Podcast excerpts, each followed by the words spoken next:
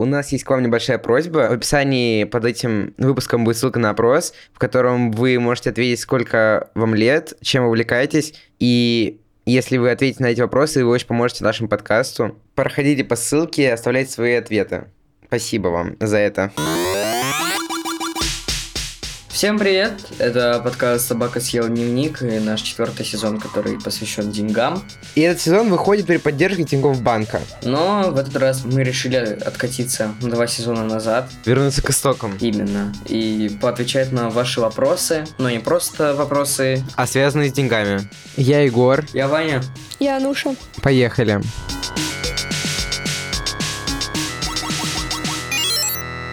Первый вопрос. Как я давно этого не говорил, боже мой.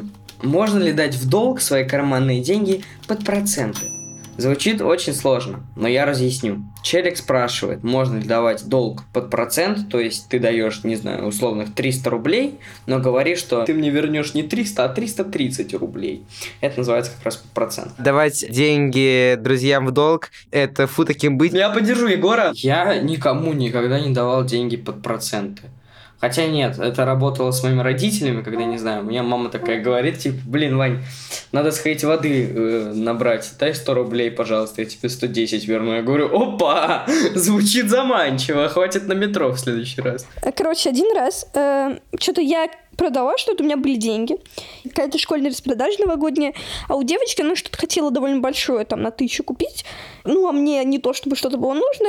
Я ей дала, и такая, ну, под проценты. И через месяц я требовала от нее 5 тысяч. И потом моей маме позвонили и сказали, что я манипулирую детьми и отнимаю у них деньги. В итоге мама на меня накричала и сказала, что тебе ты дура, зачем ты это делаешь? А папа сказал, что я молодец. Тогда я думала, что я просто бизнес-вумен. Я рассказывала всем своим подружкам, но сейчас эта девочка со мной не общается, потому что, видимо, она все помнит. Если ты это слушаешь, прости меня.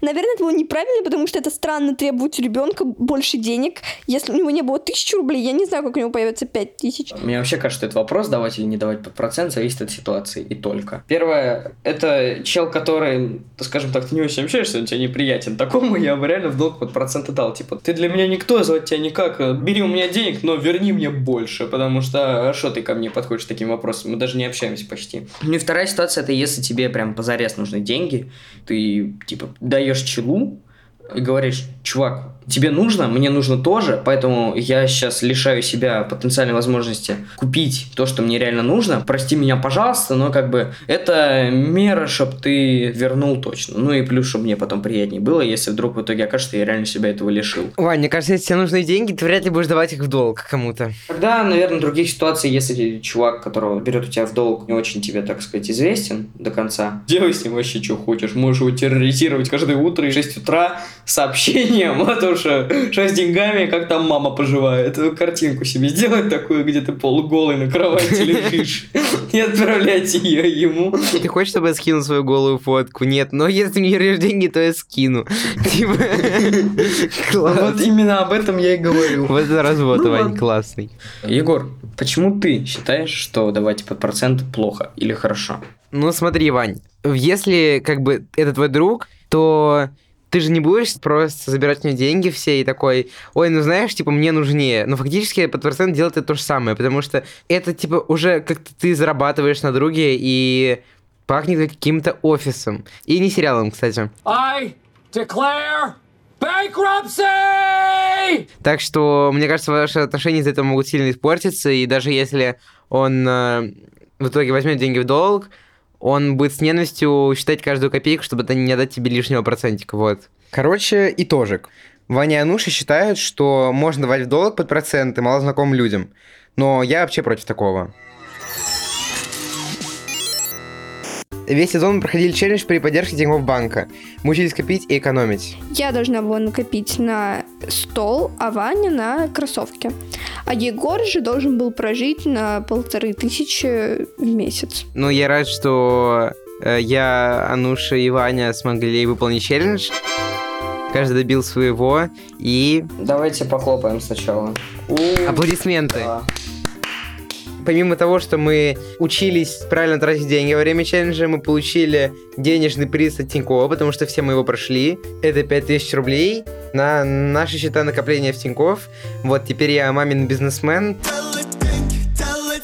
Делать деньги, блин, вот так. Давайте обсудим, что было самое сложное для нас во время челленджа. В тот момент, когда у меня появились деньги, было сложно, наверное, к концу их просто не потратить их первые две недели, сказав, а, чего мне ждать конца челленджа? Я же могу купить сейчас. Уху, у меня снова есть деньги на, как выразился Егор, на мои любимые Nike меды. И сейчас основная главная задача это не, так сказать, прошляпить их. Чего бы сейчас взять просто и не заказать. Но нет, надо было сдержаться. У меня были трудности, связанные тем, что надо было постоянно думать о том, что эти деньги нельзя тратить, вообще никакие деньги нельзя тратить. Друзья такие, пошли гулять, пошли в бургерную. Такой, блин, пацаны, мама не пускает. Я замечал то, что меня везде зовут, всюду какие-то вещи, которые я хочу купить, так манили, ну вот, но я справился, я отомстил э, этому месяцу, и на следующий месяц потратил больше тысяч рублей. Моя мама меня убьет за такие цифры. Моя главная проблема, с которой я столкнулась, это была распродажа 11.11 на Алиэкспресс. Кофточка, которая стоит тысячу рублей, стоит 375. Как бы я не могу пропустить эту возможность, ребята, извините. У меня кончались деньги, у меня появлялись деньги, не было никакой стабильности, но в итоге я справилась. Я выиграла челлендж, потому что я выиграла челлендж. Я срывалась на Ване весь челлендж. Я помню только один раз, это когда э, мы поссорились с Ваней из-за того, что он, извините, он родился в октябре, я вот э, отпраздновал день рождения, получил денежку, и у меня осталось сейчас 9 тысяч рублей. И как бы автоматом э, получил деньги на день рождения. Это, по-моему, нечестно, потому что если бы я родилась в начале октября, то тогда бы я тоже победила челлендж. За время челленджа мы поняли, что Деньги это очень сложная, непостоянная вещь. Деньги это хо, деньги это ро, деньги это шо. Они приходят ниоткуда, непонятно когда, и уходят тоже невероятно в какую дыру. Но денег нету ни, но денег нету хрен, но денег нету на. И как мы разобрались, чаще всего они как раз не приходят, а куда-то деваются. Хотелось бы услышать от Вани Ануши, что они думают вообще сейчас по поводу денег и правильного их использования. За время этого сезона мое отношение к деньгам кардинально поменялось, потому что до этого я постоянно проедала деньги и считала, что копят только дураки, и, а умные проедают деньги в первые три часа. Ну, а бюджет мне... Это зачем? это что, как бы? Но сейчас мне пришлось есть в основном у бабули, но у нас наладились отношения.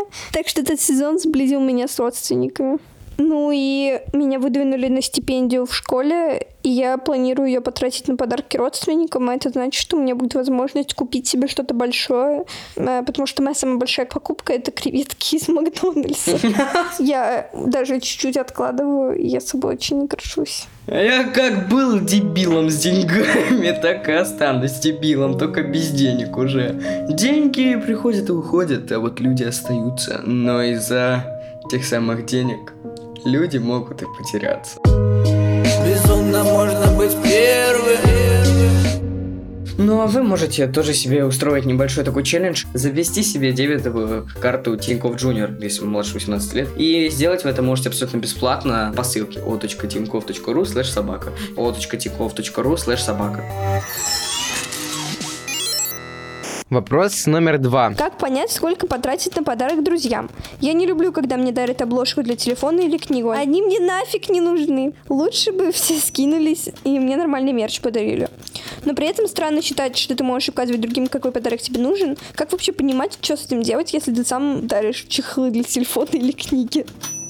Друг, дареному коню, как известно, зубы не смотрит. Я всегда придерживался этого правила, и если мне дарили не пойми что, по моему мнению, я все равно был рад, потому что человек в конце концов потратил время и нашел в себе силы уделить мне внимание. Да, возможно, это не самая нужная мне вещь, но я буду рад даже этому, просто потому что мне важно, что человек, во-первых, вспомнил, что у меня день рождения, а во-вторых, потратил какое-то время, ресурсы, деньги на то, чтобы меня хоть как-то в этот момент поддержать. Да. Плюс я бы хотела сразу сказать, что если вы думаете, что самые крутые подарки, они обязательно должны стоить все твои карманные деньги, а бюджетные подарки это только чехлы для телефона или книги, то это не так. Бюджетный подарок это чаще всего ну, полезный подарок. Причем полезный здесь и сейчас. Один раз друг подарил шавуху на день рождения, я был самым счастливым человеком в жизни, вот. Какой вы самый дорогой подарок дарили? Я другу наушники за 4 куска подарил. Я подарила своей подруге билет на Билли Айлиш за 12 тысяч. Ну, у меня было два билета, я решила один ей подарить. Лично я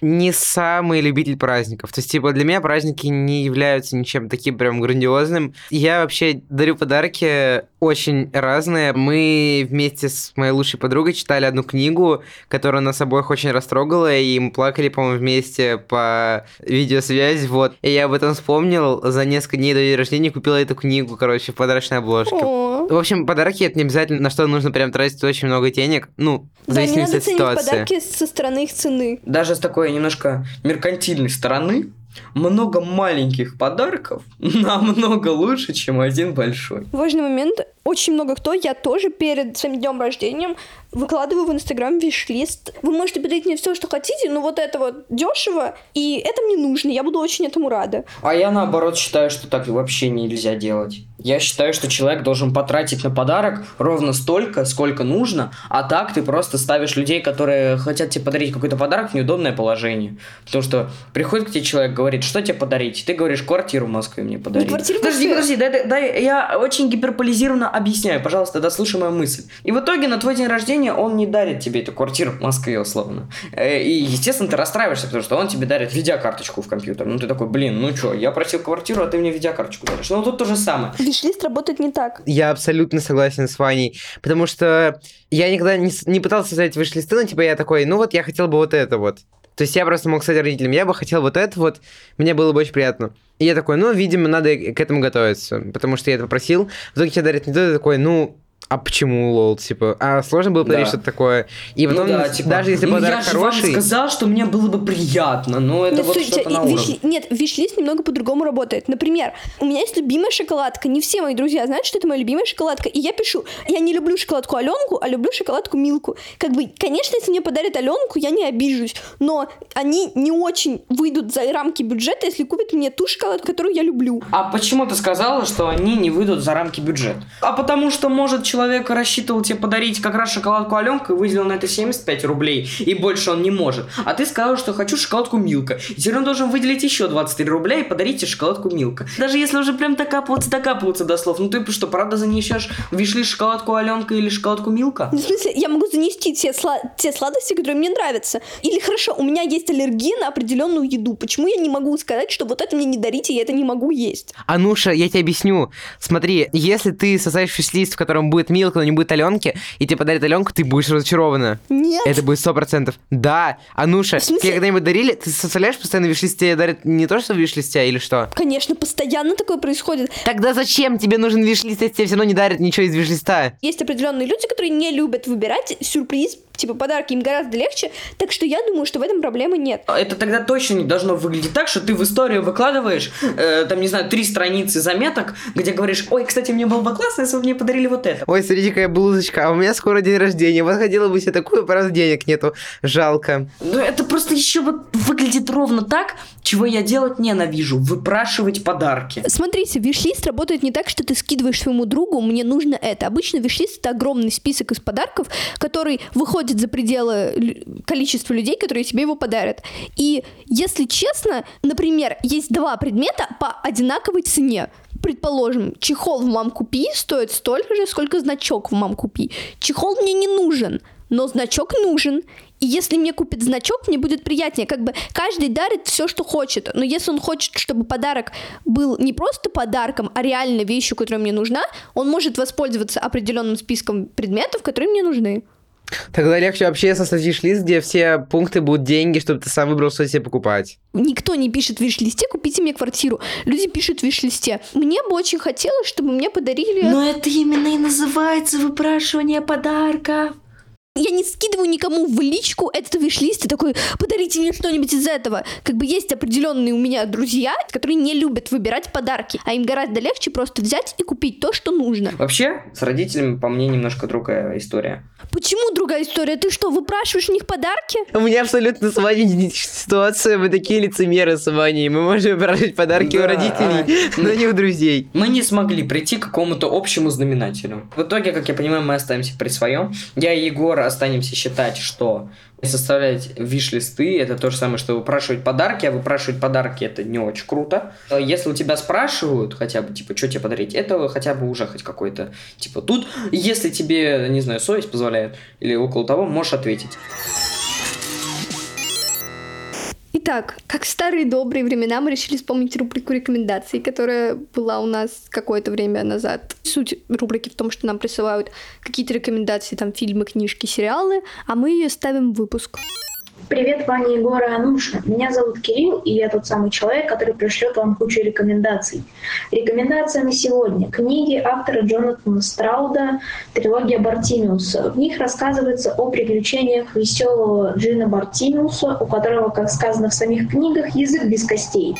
Честно, мы никто не слышали и не читали об этой книжке, но, может быть, кого-то заинтересует. И вот вторая рекомендация от того же мальчика Кирилла. Это снова Кирилл, у которого есть куча рекомендаций. Рекомендация на сегодня. Группа 21 Pilots. Как по мне, они делают классную музыку. Послушайте, может понравится. Я на 21 Pilots прожил весь 2017-2018 год, поэтому рекомендую вместе с Кириллом. Пусть залетит в рекомендации, как в нашу рубрику рекомендации. Рекомендую save my heavy dirty soul?